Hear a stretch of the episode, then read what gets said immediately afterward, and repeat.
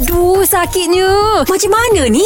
Tolong, doktor, tolong. Doktor? Ya. Ha, ini soalan ni ada kena mengena dengan saya jugalah. Saya suka makan pedas doktor. Kadang gatas cili macam tu je. Oh. Jadi betul ke doktor kalau orang selalu makan pedas ni berpotensi untuk hilang deria rasa doktor? Ah, Okey, terima kasih kepada pendengar kita yang bertanya. Okey, uh, pedas atau cili ni sebenarnya dia mempunyai satu bahan uh, kimia yang semula jadi kita panggil capsaicin.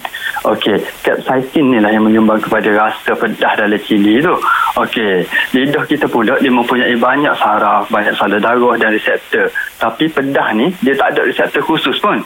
Uh, pedas ni dia didetect melalui satu reseptor yang uh, sakit yang kita panggil sebagai temperature sensitive pain receptor. Hmm. Uh, jadi semakin pedas semakin sakit. Hmm. Jadi sebagai protektif uh, mekanisme kita uh, badan kita ni apabila uh, sakit dia akan overrule kepada rasa-rasa sakit uh, rasa-rasa hal lain. Mani, masing, masel semua tu dia hilang sementara sebab ini protektif mekanisme badan kita. Hmm. Jadi kalau berterusan memang kena terus uh, dapatkan rawatan lah. Mungkin ada masalah lain.